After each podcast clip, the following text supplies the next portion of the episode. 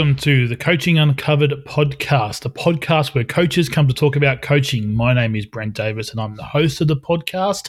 And I have got a young Australian coach on the show again today. So there's been a, bit of a theme in the last probably six months or so with these young guns that are coming out and blowing up my social media feeds. I've got Will Flitcroft on the line today.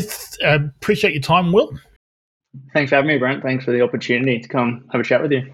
Yeah, mate. As I said, uh, as we spoke about quickly off air, the fact that you're putting good content out there on social media and doing so well so early in your career is really inspiring to see. And I'm just keen to hear your story and, and get your your profile up a, a, a fraction higher as well. But you are doing a good job of that to start with. But for those that don't know, you can you give us a bit of a background of the Will story.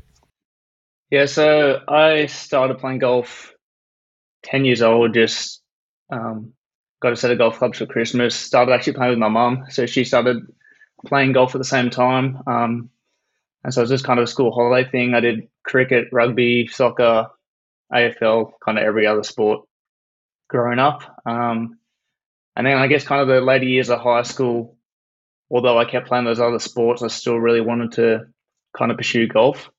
Um, and so from there, when I finished school, I went to uni, um, doing a business degree. So I did two years at Macquarie University. And then I transferred to a college in America. So I had a couple of seasons over there playing college golf. Um, and then came back to Australia, played for a little bit, and then actually gave the game up for about nine months, didn't play at all. Um, and then I was finishing up my business degree and thought I didn't really want to get into business, sit in the office all day. So um, started my traineeship. So I uh, did that at Manly Golf Club and been there ever since. So been there six and a half years now. Um, obviously, you know, I've gone from a trainee to assistant professional. Um, I was assistant director of golf, which I just gave up so I could coach a little bit more, um, just since I was pretty busy with lessons. But I guess that's kind of what's got me to where I am as of right now. No, really cool. There's some, there's some certainly some some topics there that I'm keen to cover. But just quickly, early on, you said you played a heap of sports, which I think is really good for kids growing up. Is it's so easy to to get stuck down the one path and uh, specialize way too early. I think so. Playing different sports. So, what kind of sports did you play apart from golf? Yeah, so cricket. I played more cricket than probably everything. I played three games of cricket every weekend. Um, rugby, tennis, um, AFL for a little bit. Pretty much any sport, or surf still. Um, pretty much any sport. Like I loved all sports. So, which I think you know I've done a lot of TPI stuff with the junior coaching and other courses as well. But um, I think a big thing with golf is not specializing too early in a certain sport. So, you know, developing speed and all these other attributes definitely you can learn those in other sports. It's not purely a sport where you need to play from 10 years old and only specify or only play golf. Um, doing a range of different things increases your hand eye and you know gives you a lot of strength or um, different attributes that you can bring into golf. So I think that was really good for me.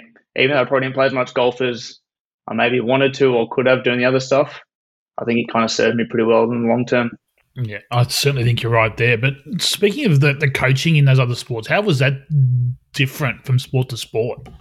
Coaching, I think obviously team sports, um, yeah, there's less specific one on one. Like obviously, played cricket, I was a batter and had some individual coaching, but you know, week to week, you're training as a team. Um, it's more, which I think is similar to I guess junior clinics and that. If you look at it from that perspective, where it's more doing drills and activities to improve their golf as opposed to necessarily spe- uh, being specific in um, one-on-one coaching. So I guess it's similar in that respect to team sports, um, but a lot less individual one-on-one coaching compared to golf. It's something that's come up in a few of the, the podcast episodes when I've had some coaches on from team sports, and it's a bit easier for us as golf coaches, I think, sometimes to be only working with the one individual student all the time. I think when you get that team environment, it can be easy for people to slip through the cracks, especially in kids based stuff, because they, if you don't, if you aren't that loud out in your face kid, you're the quiet kid in the corner, you don't tend to get that that coaching that possibly that kid that's um, standing in front of the coach all the time gets. So uh, yeah, I think it's also place. hard. Like sometimes if you're doing better, you get less help in those kind of sports. Like if you're, you know, getting runs when you're playing cricket or getting wickets, the coach is sometimes more willing to help the guys who are struggling more, who are, you know, so you kind of get left out sometimes. I feel in that perspective, you're doing well, like you sometimes get left alone. Yeah, um, true. Left to your own device a little bit. Yeah, I think I'm, I'm finding that um, in my own personal coaching at the moment when my son's playing every sport except golf at the moment and um, I give my hand put up to help coach his teams and yeah it is it is it can be easy to let that talented kid slip through and just keep doing his own thing as opposed to helping him out and trying to make him even better again so I certainly get that. Um, so you said you played some some golf early on. Um, I'm curious why you went down the tertiary study path as opposed to the golf path first up. What was the thought process there? Um, probably a little bit of my dad's influence. Um, it was kind of like you know I was playing a lot of amateur golf at the stage, but um, I guess that was something that was I thought was a good idea to do as whether it be a backup plan or I actually didn't really think I'd get into golf coaching ever. So I was kind of like, I want to either play or or do something else. I never really thought um, at that stage when I finished school that I'd want to be a golf coach. So I guess where I was and what I was thinking in that stage of my life was probably a little bit different to where I am now. Um, and obviously, you have hopes of playing or whatnot full time potentially, but you still know how hard it is at the end of the day. So I think just a little bit of a backup plan in case um, the plan didn't work out. No, that that that certainly makes sense. So you you were playing obviously fairly high quality amateur golf at the time. Were you in state squads at that stage or state teams? Um, I did like a couple of little golf New South Wales things. I wasn't like in the team full time, but um, had a trip to Canberra with them um, and whatnot. But yeah, it was from after that. I think 2012. I went over to America, um, and that was off a pretty good year, off the back of a good year playing the Bardens. I think I might have finished top 10 on the averages. And that kind of opened up some doors for me to go over to America. So um, that was an unbelievable experience. Um, something that I'd kind of wanted to do, but I guess you're not really sure. I guess a lot, you know, it's hard from Australia going over there. Um, it's probably not as hard as people think. Like I think you know, there is an avenue there, and people think every golfer at college is, you know, a Jon Rahm or whatnot, but there's plenty of different ways you can get over there.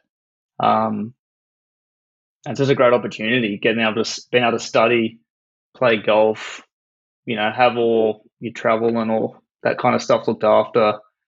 Um, play three round events every week as opposed to you playing a one round Barden every weekend here, or you know, occasionally the two round, three round event but there's just not as many opportunities. Um, although there are a lot of opportunities here, interstate and whatnot. Um, there's just not regularly playing three weeks, or sorry, three rounds back to back weeks like you get over there. So, what school did you get into over there? Was it a, top uh, of the lines college, or was it down the? No, it was Division Two. Um, place called Chico State. We were actually pretty fortunate. We were ranked number one Division Two school in the country, so we got to play Pac-12 events, um, lots of Division One events as well. So we're pretty lucky from that um, point of view, where we had a good schedule, could play Division One events as well as Division Two, just because of our ranking within the country. So, talk me through the experience and the thought process behind going over there. So, you, obviously, you've started your tertiary study here in Australia. You decided to do a couple of years here and then go, I'm going to shift across the world and and continue over there. So, talk me through that step. It was pretty yeah, it was crazy. Like I'd never been to America. Um, had no idea what it was like. I actually spoke with the director of the Golf Royal Sydney at the time, Colin Hunt. He helped me out a fair bit, um, getting me in contact with a few people overseas. Um, and then from there, I was just emailing coaches, sending through results. Um, kind of takes a while. Like you back and forth with a heap of different coaches, keeping them updated how you're playing, um, what scores you're playing or what scores you're shooting, what events you've got coming up. and they just I guess want to see you, you know, what you're doing. It's kind of hard being in Australia in a sense where they can't go watch you play events like a lot of the players in America. There's you know all the AJGA stuff where they can go see younger guys how they're playing. Um, but I think you know there's a few guys at Manly who have done the same thing, and I think if you, you know as long as you're happy to write some emails, like you might email hundreds of coaches, but like you can get yourself an opportunity, and it's um, you know it's a great way to get education. You know they're going to pay for some of it, or your golf expenses are paid for once you're there.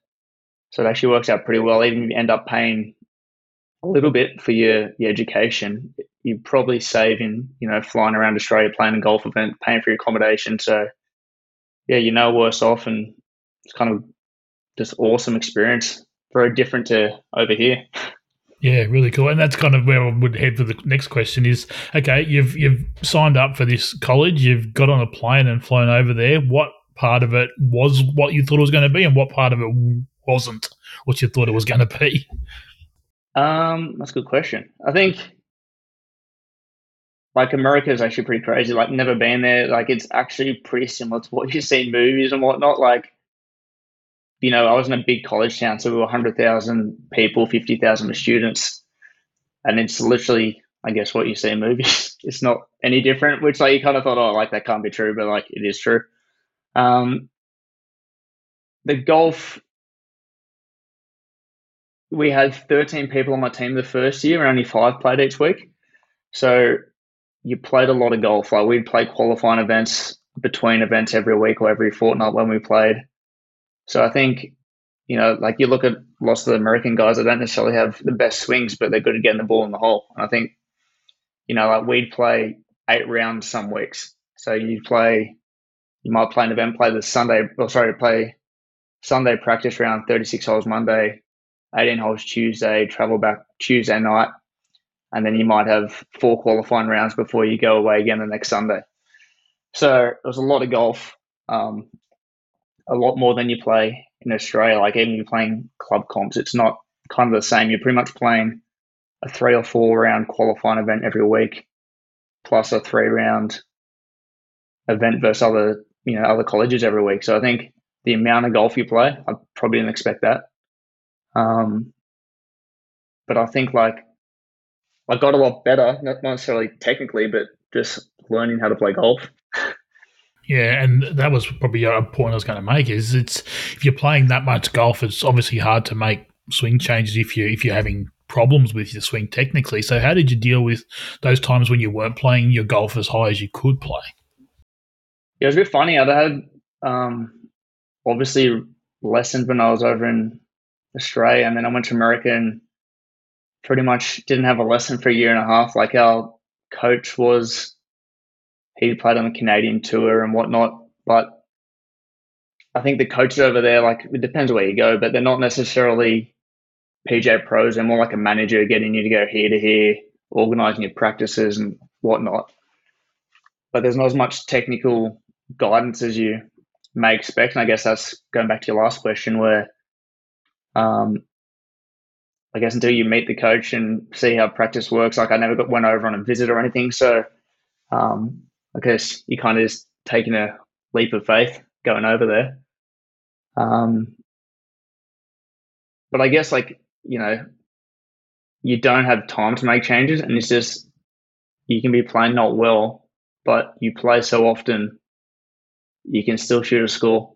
like it's just you know, you're playing so much golf competitively, like every shot, you know, literally counts. You're not playing practice rounds or um, just for fun. Like every shot you hit, pretty much every week counts. And so you just get used to grinding it out. You know, some days you have your good stuff, some days you won't, but you still have to shoot a score. And that's probably the common theme that comes out of people that I've had on the show that have been to college in the US is the fact that they learn how to play golf in inverted commas because yeah. you you don't have time, and the, the coaches, as you said, that they have on the in the schools generally aren't technical coaches. They're just yeah. here to get you travel organised and get you into the right hotels and that kind of thing. So you learn how to get the ball in the hole essentially when you're playing golf, as opposed to having a perfect golf swing all the time, which is a, yeah. a cool skill to have, by the way, which is awesome. yeah, hundred percent. I think like, you know, when I came back and then I don't know, I like either doing some technical stuff when you come back and like I probably swing it better now than ever, but I'm probably well, I wouldn't shoot the scores I used to when I was back there, not swinging as well. So I'm playing every day. So um, obviously it helps. Like if you had both, and like the technical side helps a lot, but I think there's no real substitute for playing a heap of golf and just competing, um, you know, day to day which completely makes sense because we are seeing more of a trend in that these days in Australia with coaching as we're heading more towards on course coaching, aren't we, as opposed to standing on the on the practice fairway hitting golf. Yeah, for, for sure.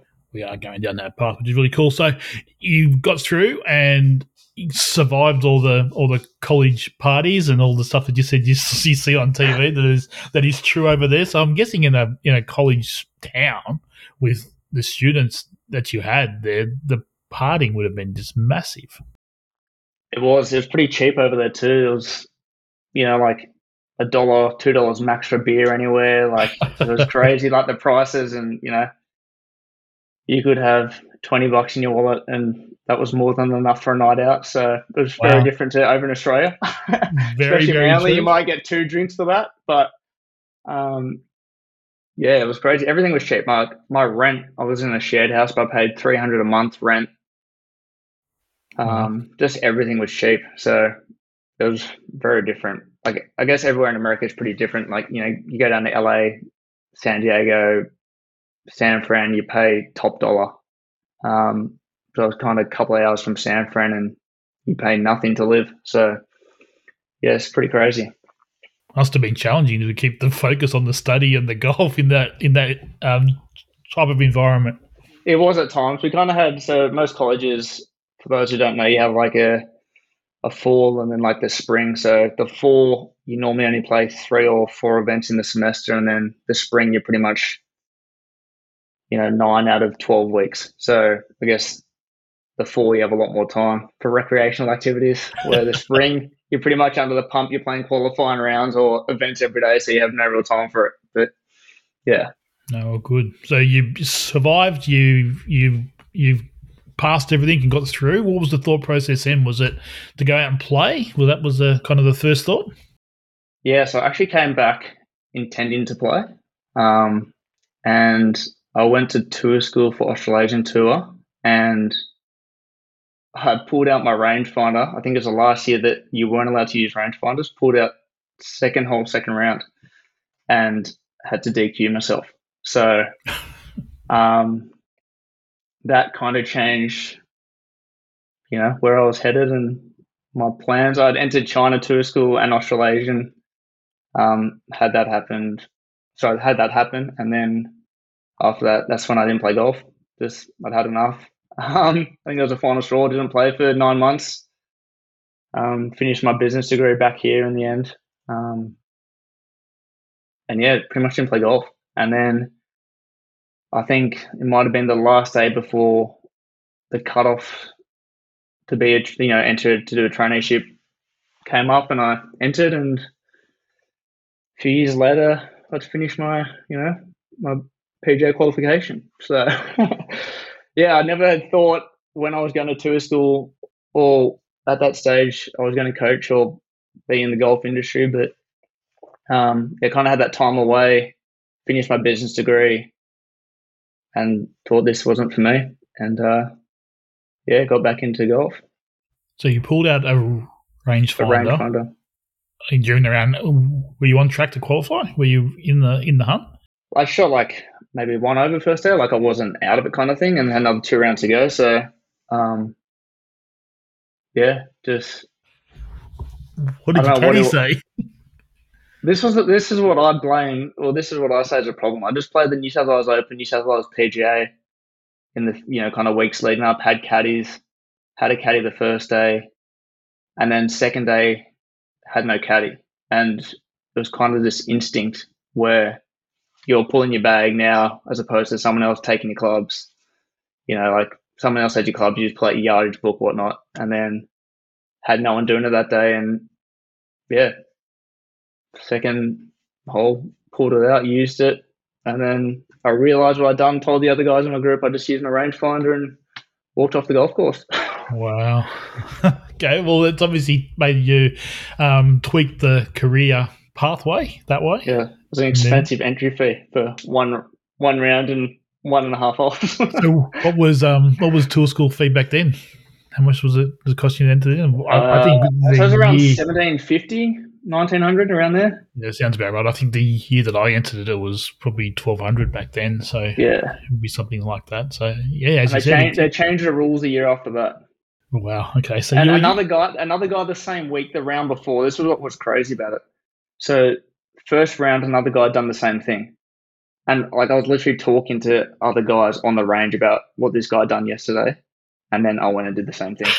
so like it was even in my mind, like you know, someone had been DQ'd for this the day before, and then I still just pulled it out. So the same thing. Wow. Okay. Yeah. Um, okay. So you're into the trainee program, and this is a question that I've, I've asked just about all the people that come on the show that are fairly recent graduates. So talk me through your experience in the trainee program. How did you find it? What did you like about it? What didn't you like about it? You can feel free to talk freely. I don't work for the PGA anymore, so you can you can say what you want about the program. I'm just curious to hear your thoughts. I like the like I like the plane. Like I kind of got back into playing a fair bit there, um, and I had some decent results, so that was kind of nice. Um, the education side was, you know, the first couple of years was pretty easy. I felt after doing uni for a few, you know, four years or whatever, so I didn't find it too bad. But it was more just like a time-consuming thing as opposed to um, yeah, like was a lot of time. But when you're trying to work full time, try to do a little bit, you know, your junior clinics or whatever you're doing at that stage.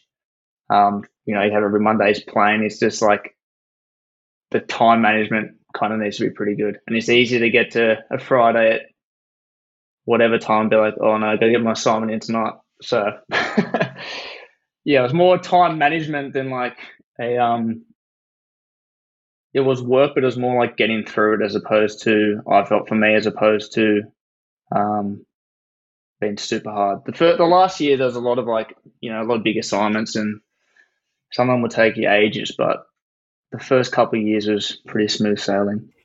It's probably a challenging space because it is all essentially in your own time, um, as yeah. opposed to being at uni or college where you have to go to class or you've got teachers in front of you all the time. Um, yeah. You kind of your own, your own, you're in control of your own work with, with the trainee program, so you have to find time to do it yourself and combine that with full-time work plus practice plus play it's it is pretty tough so i think as you said time management is pretty important in the trainee program yeah for sure um, yeah and i guess the, the i mean I like the practical aspects the most. And I think even now, rather than, you know, studying so much what's the best, or, you know, what are the, you know, different principles and this and that, um, key fundamentals. I think like when you'd have training school, see other coaches doing their work, like that's what I kind of liked, seeing how other people went about their job. Um, I think that for me was a lot more interesting and you probably learnt a lot more as opposed to just punching out some assignments online. Yep, certainly that certainly does make sense. It's um, it's it's hard to find that evenness. I suppose you have to know the theory behind it, but yeah. then to see how someone applies it is obviously really important as well. So yeah, I think you are right. Being able to spend time seeing good coaches coach is obviously a, a huge positive for, for anyone getting into the the coaching game. So yeah, really, sure. really cool. Um, so with, with, the thought process after the three years, did it float back to playing, or or was nah, it just straight into coaching? So once I had made my decision, three or four years, I guess before that, I was done. um, yeah, like I kind of, I did enjoy playing, but I think there's also, I know how hard it is, even playing in Australia. Like unless you finish top five on the money list, realistically, you're not making that much money. So unless you want to go overseas, which I didn't really want to do at that stage, um, I think it was kind of you know you want to go overseas and play, or been in Australia, you kind of yeah, there's more money to be made coaching and you know security and I guess just where I was in my stage of life. Like I wanted more of that than to be running around chasing my tail playing golf. Makes sense. Makes sense. So you you said you were fortunate enough to to stay at the place where you did your traineeship. So yeah, talk me through. Sure. Okay, you're you're out there as a full PGA professional now. How did you go about setting up your coaching business? Um, I got I've been pretty lucky my whole time at Manly. So um, there was two assistant pros when I started out. One of them left only a few months after um, I got there. So I got to do a fair bit of the junior clinics pretty much from you know first year on. So I guess I was really fortunate from that perspective. Um, I got to take over that. There was two of us doing clinics every Tuesday, Thursday. So I got to take over that, which I guess kind of got me into the coaching. Where if the other assistant hadn't left, you know, it might have been three years on and they were still doing clinics and I hadn't really got my foot in the door. So I was really lucky from that perspective. Um, and then I guess from that started coaching a few kids privately, and then from there a few adults. Um, and so I just kind of snowboarded a little bit, and then the other assistant pro who was there. He left um, with me having about six months left of my traineeship. So I actually took over like second in charge of the shop from that stage. So I've been pretty lucky my whole time how things have kind of just fallen into place for me at Manly. And I guess from there, I was able to coach more since both both the other assistant pros had left. We had a teaching pro come in, but there's still a fair bit of coaching. So, um, yeah, just kind of snowballed from doing two or three kids clinics a week to doing that, plus a few one-on-one kids to doing a few adults, and then just slowly over time, just continue to grow. Were there any specific strategies that you used to to shift over from group coaching into private coaching? Because obviously, um, the kids probably evolved organically. You've you've got a kid in a junior clinic, and he gets past that group type stage, yeah. and you give him some private coaching. Were there any strategies you used to shift into that private coaching space? Um, not particularly. I think being in the shop helps a lot. Like you, you know, you have that interaction with members every day just asking them basic questions. How do you round play or how do you play? Like, what are you struggling with? So kind of gives you an opportunity to then go, oh, well, you know, if you need help, you know, let's book in for a lesson or whatnot, rather than just, you know, not taking an interest in them. So I think having that interaction with the members, you know, they send you every day in the shop, just ask them how they're going and whatnot. Like that's a great way to get some clients. Um, and I, you already have that trust built up with them from interacting with them, you know, doing the right thing by them in the shop. And then they kind of have that trust where, oh, you know, Will's always done the right thing for me in the shop and looked after me. Well, maybe I'll go get a lesson from him. So I think that kind of helped me a lot. Um, I got a website probably year and a half, two years ago, and that's been crazy how much um, business I've got from that. Just having my name out there, um, having a booking system, you know, all my prices and all that kind of thing. Um, links to social media so people can see what you're doing, all that kind of stuff. I think's been massive for me. Just making it easier for the customer. So you know, rather than having to call the pro shop, um, make a booking, whatnot, having an online booking system just through my website that's been awesome for me. That's really cool. Um, I'm curious. You said, and the point is great. I think it's really important to be able to speak to people in the pro shop because that will help you pick up clients. Is that something you that comes easily to you, or is it something you've had to work on? Um, definitely work on. I think being at the club for six years or six and a half years, you become more and more comfortable with customers. Being a private golf club, you're seeing the same people day after day, week after week, so you can kind of build a relationship with them, um, which I think's been awesome. Um, but yeah, definitely, I guess it's like coaching, like anything. Like you get better at interacting with customers. You know how certain customers are going to react. Like just learning to read them, what they need from you, um, how they're feeling, all that kind of stuff. I think that's really important. It's um and, and again, I suppose it's the same as anything. It's a skill, and if you practice it and talk to people, you'll improve at it. So yeah, for sure. I think, but it is a, certainly a great way to pick up pick up those students. Now, you've obviously stepped into that online space quite quickly with your own site. Was that something yep. you did yourself, or did you outsource that to a to a company, or how did you set up the, the site? I so a guy who used to work in the pro shop at Manly, he was doing IT at uni, and he did um, one of the other pros, Toby McGeechee, who's down at, well, was at Kiama now, Links Shell Cove. He did his, and then I got him to do mine as well. So he, you know, he was just starting out doing his stuff at uni and gave me a good deal. So, but I think it's been awesome. Like he's been able to integrate stuff which I would have no idea how to do, like the online booking system, um, you know, all the back end stuff I have no idea about. And I think he's done a pretty good job making it look pretty professional. So, you know, I've got a heap of comments on it saying how good it looks and um, how easy it is to use and whatnot. So I think for me, it was definitely a worthwhile investment rather than trying to waste hours myself trying to do it. Yeah, um, completely agree. Yeah, like you can do it yourself. Obviously, I know people who have, but I think like for me, it was definitely worth the investment. Like long term, it's more than paid off you know what I paid him to do it. Is that something you track personally? Your like your your site traffic and all that kind of stuff as well. Do you do you go into the back end of the site and see what's going on?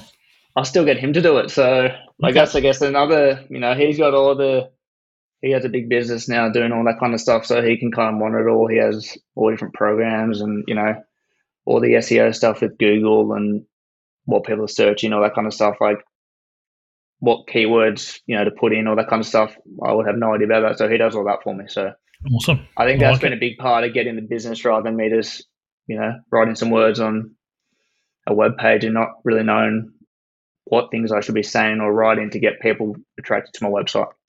Perfect. Um, you said you set up an online booking system. What was the thought yeah. process behind setting that up? Um, so obviously a lot of golf clubs use MiClub, um, but if you're a non-member, you can't really log into the well, you can't log into the the club's website. So I was lucky where Manly were fine with me um, taking my own bookings um, through that. So just allowing well, making it easier for myself. I get notifications every time someone booked in. Um, making it easier for a non-member to book in for a lesson with me. Um, that's kind of what my thinking was. Just trying to make it as simple as it was for a customer to go, all right, I can book a lesson. And it'll take them 30 seconds, not go, oh, I got to call up the pro shop. Maybe I'll do it later. So that's where my thought kind of went. Just trying to make it as easy for the customer to go, yep, let's just do that right, right now. Makes sense. Um, I'm curious. I'm always curious when people allow online scheduling, and I think it's a great thing, by the way, because I I haven't had it in the past as well. But if you have got how how much prior time do they have to give you before you book in? And so if if they called up or if they jumped online at two o'clock on a Wednesday, can they book in for for three o'clock on that same day, or is there a is there, a, I do, is there something spaced out? I, I, can change it to whatever I want, um, but I do two hours before, but I'll also block it off sometimes the morning of or um, just depending on what else I'm going, well, what else is going on, what else I need to get done in the day. So I can change my hours pretty easily. Like just on my phone, I have an app. It takes me 30 seconds to change my times, open more up, close them off. Um, so yeah, they have pretty much 24 hours before to cancel or two hours before to book in. No, that's I think that's important too because it'd be, be so easy just to be, to be constantly at the golf club, just on the off chance someone books in. So if you have, yeah, I mean, I guess I'm kind of lucky where at the moment I'm pretty full when I'm there. So, um, I mean, a good example yesterday morning, I was fully booked the whole day. Had one guy cancel; he had done something to his ankle, and then I get a notification half an hour later, someone's booked into that time slot. So I guess you know that was in the middle of me otherwise having an hour break. So that's a lesson I wouldn't have got. So I guess you know works out pretty well. But you got to kind of be smart with, you know, like I don't, if I'm not there, if I don't have lessons booked in, you know, if I'm finished at four o'clock, I'm not going to leave it open till six o'clock if I got no one else the rest of the day. Where if I have a break from three to four, I'm just going to leave it open. So yeah, not kind of hanging around, but if I'm kind of there already, I'll leave it open. Makes sense. I like it. I like it a lot. Um, okay, so you've done a lot of study in that junior coaching space, that TPI junior course. I think you have level three. I think I was level, reading online. Yeah, I've done level three junior, level two power, level two coaching. So done a fair bit of the TPI stuff. Yeah, which is cool. And there's obviously that was a conscious effort to go down that that pathway. Um, how did you find that training? In, in the, is the first question I want to know. Awesome. So the first when I did the, I actually have been to the TPI Performance Institute itself twice. So I did TPI level one over there, and I did junior level three over there. So the level threes you have to do, well, prior to COVID, you had to do in person over there.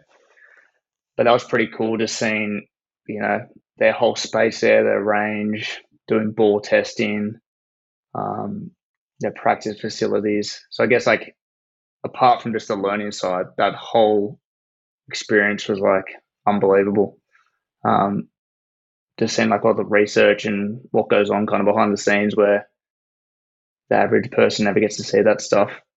Um, you know, just having like the iron Byron thing, hitting balls literally all day, testing what if the ball has one coat of paint or two coats of paint. So just, you know, what if one side has another half coat of paint, like all that kind of stuff was just pretty cool to see. Um, in addition to obviously learning about juniors and coaching and all that kind of stuff.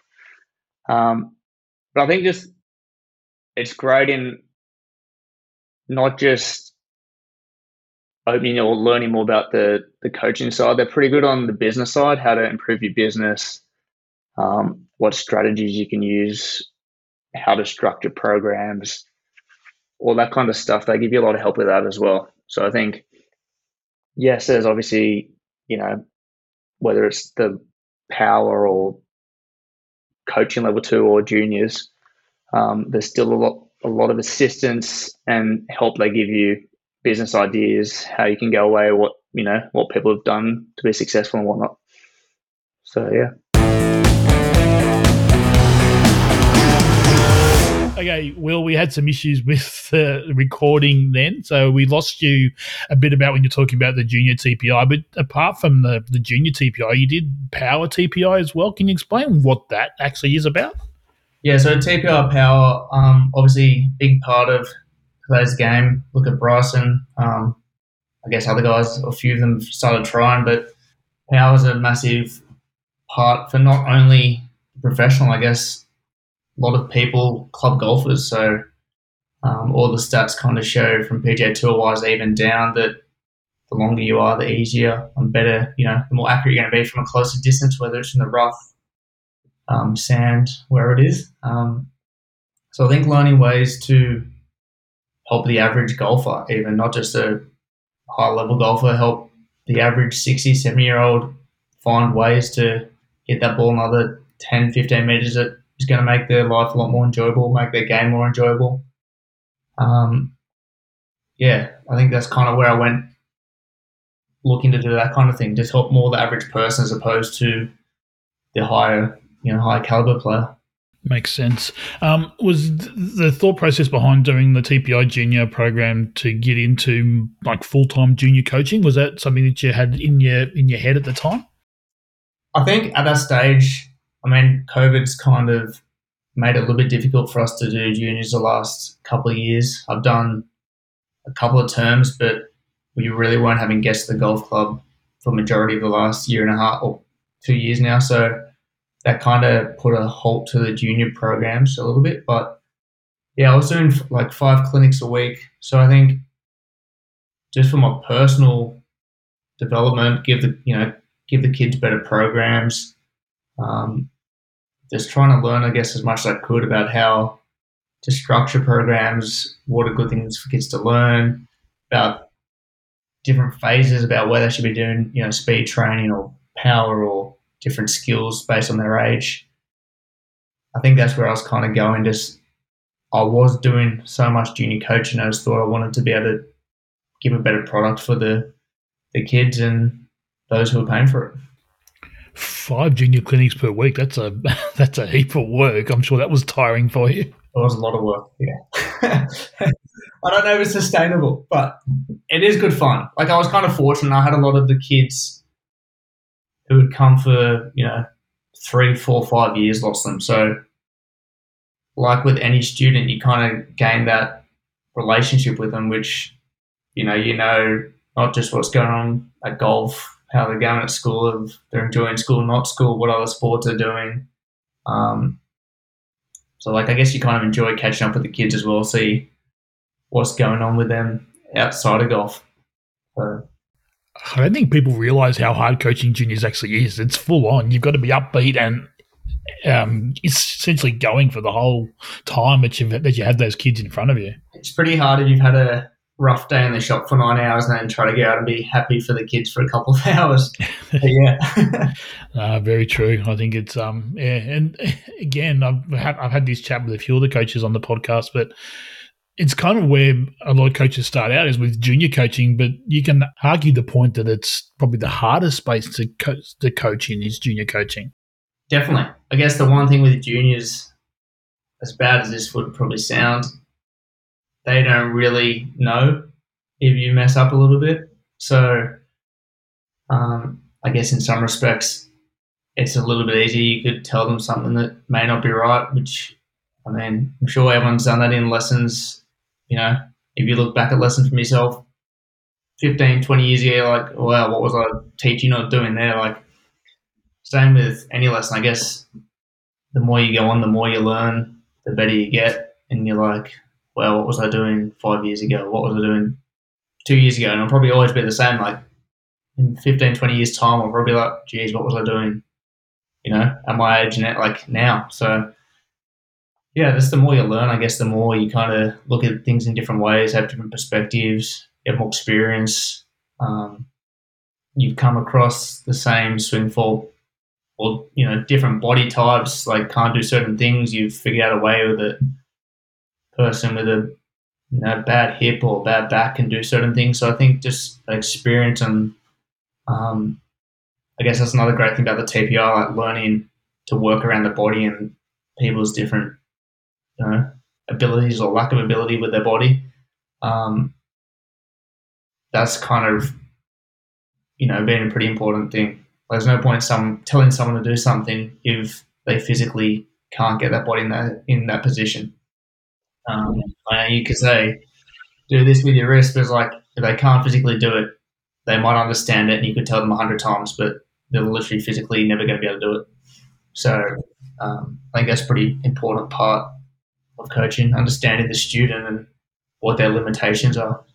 Completely makes sense, and um, I've said on the podcast before. You probably heard heard it. I've said it at training schools over the years. Is um, you can screw the kids up, you can generally fix them up in yeah. the in the future as, as, as you go through. So the kids are great to experiment on. So yeah, no, that's all good. Um, okay, so you've got access to a fair bit of tech in your coaching facility. So you've got a bit of bit of stuff floating around. How do you bring that technology into your coaching programs? Yeah, I purchased my own TrackMan, so that was a big investment. Um, expensive. A recent purchase for myself. Yeah, pretty expensive. um, I think yeah, like TrackMan's great for you as a coach, um, not every student, I guess, wants to look at the numbers. Some love numbers. Some it helps learn. Um, some, if you told them the numbers, it just confuse them. Um, so I think it's kind of understanding where the student is. Even if the student's not looking at it, it's great for you to be like, check, I guess, check yourself. Like, is this making a change? Is it not? Um, you know, just gives yourself that, like, um, just gives yourself that, um, I guess, peace of mind or like confidence that you're on the right track, like you're making the right changes. It's not just, yeah, looks better, you know. Um, so I think that's been a pretty big, big investment, and like, it's changed, I guess, somewhat how I coach, but also at the same time, there's still the understanding that you need to get the body doing the right things for the numbers to be right. So, yeah, I mean, TrackMan is a great tool. It's not the be all end all. Um, but yeah, it's been pretty cool having that the last six or so months. I, th- I, think it's, and I've been caught in this trap in the past as well. It's easy, as you said, to see a change that looks like it's changing, but it hasn't. It, it isn't really changing. So you can actually tell with TrackMan whether it is making a difference or not. So I think it's important to have that, and you've you've you've said that extremely well. It's, it is, and sometimes the swing looks like it's changing, but it's just not. So having that that that tech behind you to be able to say yes, it is actually changing is is powerful. I think it kind of backs you up as a coach too. Like if people want to see it, you can go, look, this is what you were, this is what you are now. You know, it's not just me going, oh yeah, that that's way better. It's like, well, I don't feel like I'm, you know, swinging as well or hitting as well. Like, you know, but you might change their path crazy, and they're like, oh, that's horrendous. That doesn't feel good. But you kind of have some hard evidence there where, you know, look, you've actually made a change. It's better. Um, kind of helps you out as well as a coach, I think. Yeah, makes sense. Have you gone into that online coaching space at all? Are you in that in that space with any any platform? Yeah, um, online with Skillest. So been on there for probably a year and a half. Um, and then I'm actually getting online with a new one called Swing Index. So um, kind of doing it's a little bit different to Skillest, but kind of doing a bit of training with them now on that platform. With um, a certain coach from South Australia that's been on the podcast as well. So, correct. That's good. He was on recently, wasn't he? Uh, I, the last year sometime I think I, I spoke to him about yeah. that. So, and um, yeah, no, he's um, it's a pretty cool little platform. That it seems like it's going to be pretty pretty cool way to, to do some stuff, and it seems to be getting some popularity now, which is which is good. So social media. You've got a presence on Instagram. Um, that's where I tend to see most of your content coming through. How do you use the socials to get your, your content out there? Yeah, I guess social media, I've been at times pretty slack with it. I'm trying to be better. Um, the last few weeks, I've been trying to be pretty good at it. I think it's just getting in the habit of doing it every day. I have a little bit more time now that I'm on the shop so much. So it's been nice to have some time to make some content. I think, I guess going back to you know the website bookings and online stuff, it's just giving people something to look at. So having the link through your website, they can kind of see what you're doing, what you're about, um, checking out you know how you're explaining things, and see they kind of like what they see. So I think with the way everything's going these days, like social media is just going to be a more important part of any company, any workspace. So I think just trying to get, you know, a little bit of not ahead of it now, but trying to get it going as much as possible just for the long term. I don't think it's ever going away. So I think similar with online coaching, I think it's something that will only get bigger, which is why I've kind of dipped my toes, I guess, into that online coaching a little bit is it something that you set aside specific time to do each week, or is it something that just kind of organically grows as you as you as you're going through the work week? Um, not specifically. So I would say now, like I was doing 40 hours a week in the shop plus 20 hours coaching, so I really had not that much time, which is why I kind of struggled to do it for a while there. Um, I've just cut back to 20 hours in the shop, so I have a lot more time of free time, I guess. My, even though I'm doing 40 hours, it seems like I have a bunch of time each week. So I guess doing lessons, you kind of find drills, oh, this is what this person needs to do. So you can kind of use some content you use during lessons or for an online lesson, post that. Some of it's, you know, you might have an idea of, I need to do something today. What can I do? And come up with a drill or exercise or whether it be a swing of someone that you're analyzing I think it's just kind of getting something out there regularly. Um, and that's what people, I guess, want. The more you post, the more people are going to see your stuff. Um, and just get in the habit of it, really, trying to make a conscious effort to do it every day or at least every couple of days. I think it's it, you, you just stress the point that it's consistent. I think it's important that you are putting stuff out there consistently. Is there any special programs that you use, or you just tend to just point your phone at yourself and off you go? Uh, I normally record it just on my phone, and then I use an app called InShot. I think it's called. Yeah, InShot, so that you can kind of cut it up, edit it, um, put graphics or text over the top. So yeah, InShot's the one I've kind of used for that. There's so many cool products out there these days, and half of them are free. You can get in. Yeah, that one's free, so it's a good one. It's cool. You got zero excuse these days as a coach that if you, if you can't get your content out there online, it's um you've got you've got zero excuse these days. So really cool. Uh, oh, thank you so much for your time, Will. I really appreciate you coming in and talking to me. But there's five questions I'd like to throw to everybody that, that comes on the show. So I'm going to throw those at you now. So, advice for coaches starting out what would you say to those young coaches out there and how to get started, how to improve themselves?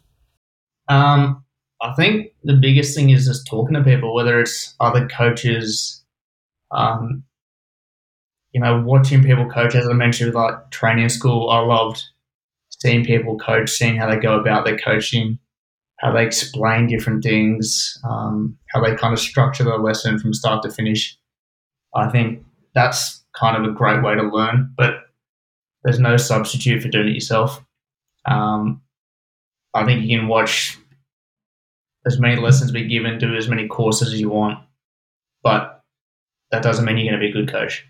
So I think just kind of doing it, whether it's coaching your mates, your parents, family, whoever, um, just doing it. The more you do, the better you become. I love that. I think it's so easy to be scared off as a coach and not get out there and have a crack at it. Um, yeah, like even if it's giving you know free lessons or like you know like yes you want to make money, but if you did, you'd be much better off making no money and doing a thousand lessons and charging 130 bucks and doing 10 lessons for the year. Like long term, if those people like you, they're going to come back for lessons and pay you anyway. So, you know, you might say, come give me a go. Like, I'll give you a free lesson. If you like it, we can sort something out then and you can, you know, fix me up. And if you do a good job, they're probably going to pay you anyway for the first one. So I think just the more you do, the better, you know, you're going to get. Awesome. I love it. Um, advice for golfers out there. What advice you got for the average player out there? I guess apart from coming and seeing you. Apart from coming and seeing me. Um, understand your game. Like, get a proper understanding of how far you hit the ball, what your strengths are, what your weaknesses are. Trying to have some kind of strategy in place of how you're going to play the golf course. Um, whether it's, you know, hitting to the middle of every green or, you know, unless you got less than a sand wedge or pitching wedge, whatever, don't go to a certain target if you, you know, or you know, lots of women or older men or whoever, like not so good golfers. It's like, oh, I don't know when I should try to hit over that creek or whatever. It's like, kind of have a, don't make the decision on the course. Be like, if you can't do it eight out of ten times or whatever it is, don't do it. And like, rather than just go, oh, I feel good this time. Like, I think just have a bit of a strategy in place, and I guess that's coming from having an understanding of your game and your capabilities. I think there's so many shots to be taken off your score by good course strategy. So what are you telling me? I can't try and hit that high drive, high draw five iron out of the, That's rough to the, the back left pin, pin over the water. that, again, common sense, but again, it isn't so common when it comes to golfers out there. So I like that. Um, anything you would change in your journey or career so far? Anything that you would, if you had the chance to go back and change it, you, you that you would change? I think everything I've done, I've learned a lot from. So probably wouldn't necessarily change. One thing I would have liked to do would probably be spend some time in America, which I'm still not. I don't necessarily want to go live there again, but just go over there for a month, spend some time with some coaches, you know, guys coaching PGA Tour players and guys on you know big world tours just kind of seeing how they go about their day to day. There's so much opportunity in America for golf. So if I was younger, you know, if I hadn't done my business degree and whatnot, if I'd gone straight into my traineeship, if I was finishing at 21, 22, I'm sure I probably would have gone to America then instead of doing the college. But there's so much opportunity um, over there compared to Australia, I feel there's so many more resources, everything. Cool. I like it. I think that would be um, it was something that I would personally do as well. Spend more time in the US if I had had that time over again. So I appreciate that that that idea. Um, where do you see yourself in five years' time? What are the what are the long term goals for yourself? Um, nothing too specific. I guess probably I've been I enjoy the shop a little bit, and as I said, I think it's a good way to meet customers and get to know people. But ideally, getting out of you know some stage just coaching full time. Hopefully, some of my younger students are playing on tours or state teams. Um, that'd be pretty cool. Um, like have someone I've coached for five years kind of develop them into a tour player or a you know just a elite amateur. Um, that's kind of what I'd like to do. I like it. I like it a lot. Um, sources of, of further ed- education, further training for yourself. Is there podcasts, sites, people you talk to to improve your your skills? Yeah, so obviously done a fair bit of the TPI. Um, even the webinars for the PGA, often the coaching ones is heap of good ones about how to grow your business, um, marketing strategies, all that kind of stuff. I think even Instagram, like if you know what you're looking for, you know, um, you know, obviously it's knowing what to apply to people or whatnot, but there's just watching people explain things like different coaches. Um, you don't necessarily have to agree with what they're coaching, but seeing how they phrase things, how they, um, you know, snippets of their lessons, how they go about it, I think is pretty interesting. Um, and you might not like all of it, but just being able to take some of that into your own coaching, and then just other PGA members, other guys who have been coached by, um, talking to them, seeing what they do, how about how they go about certain things. I think, yeah, the more you talk to people, the better off you're going to be. Makes um, sense. And it's Makes yeah, you might not want to, but I know I've been so lucky at Manly, not just in like my coaching and whatnot, talking to the members like things outside of golf that they've been able to help me with. So I think there's a lot of you know members at golf clubs who are happy to help out you as a PGA member if you know you do the right thing by them. They're happy to give up their time, happy to help you in whatever way they can. So that's, that's great. Awesome, Will. Thank you again for your time today. Let's throw some plugs out there. So, some links, your website, social media handles. Where can people find you? Website, willflitcroftgolf.com.au. Um, Instagram, the same, Will Flitcroft Golf. Facebook, Will Flitcroft Golf. Just started a TikTok. So, I did get onto that just, you know, in case something happens to Instagram. But yeah, Will Flitcroft Golf for pretty much everything. So I will put some links in the show notes, everyone, so they can find you. I haven't started the TikTok channel myself, but I'll, put the other ones in there. Yeah, so. I will. I'll put some links down in the show notes, everyone, so they can find you. So again, Will, thank you for, for your time. I really appreciate you coming and having a chat to me, working through the technical issues we had with the recording, but we've we've we've got it all done now, so it's all complete. So appreciate your time, and we'll certainly catch up soon. Well. Thanks for the time, Brent.